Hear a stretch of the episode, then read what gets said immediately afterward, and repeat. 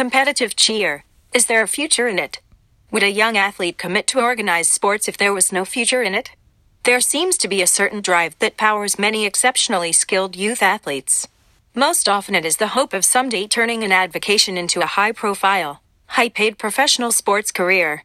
Competitive cheer is not recognized as a sport and there is no monetary reward. Cheerleaders that cheer for professional sports like football and basketball often do not get paid, and on the occasion when they receive compensation, it is nominal. It was an unlikely turn of events that gave a unique insight into pre-college world of competitive cheer. An impressive gathering at a massive beach convention hall. There were thousands of students ranging in ages from elementary to high school. Representing just a single recreation group, MCC, there are 200 students. With youth glamorously adorned from makeup to hair in uniformed activewear, at competition loud pulsating music runs deeply through veins as supporters cheer teams to success. Off stage, it was an impromptu discussion from one cheer team member to her young cousins who aspire someday also to live out their athletic dreams.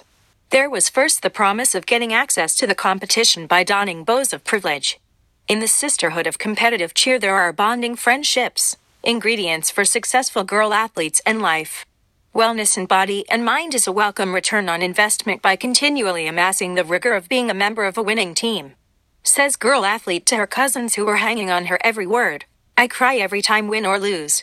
I don't know. That's just what I do. It is expressive of the kind and level of passion for being the best at their pursuit. Cheer is great for youth because like any other sport it is very demanding. 3 hours practices 3 to 4 times a week. Time management is essential in leveraging extracurricular participation and academics. Team members know that if grades aren't right, the cheerleader does not hit the floor. MCC Team Power consists of 20 athletes. All of them are in academic programs for talented and gifted. All have 3.0 or better GPAs. While there are immediate benefits from youth competitive cheer, whether or not if there is a future in it depends on individual determination and goals.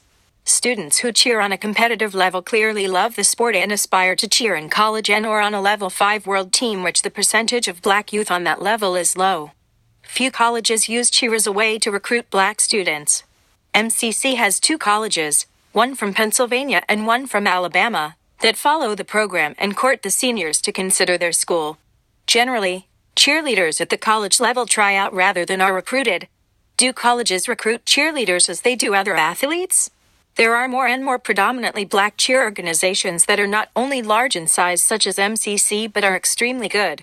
To the point of when at competition teams composed of members like MCC hit the floor, you hear opponent spectators say, "Oh no. We go against them" in unison. Discouraging voice because more than likely there is no future for them in securing the coveted win.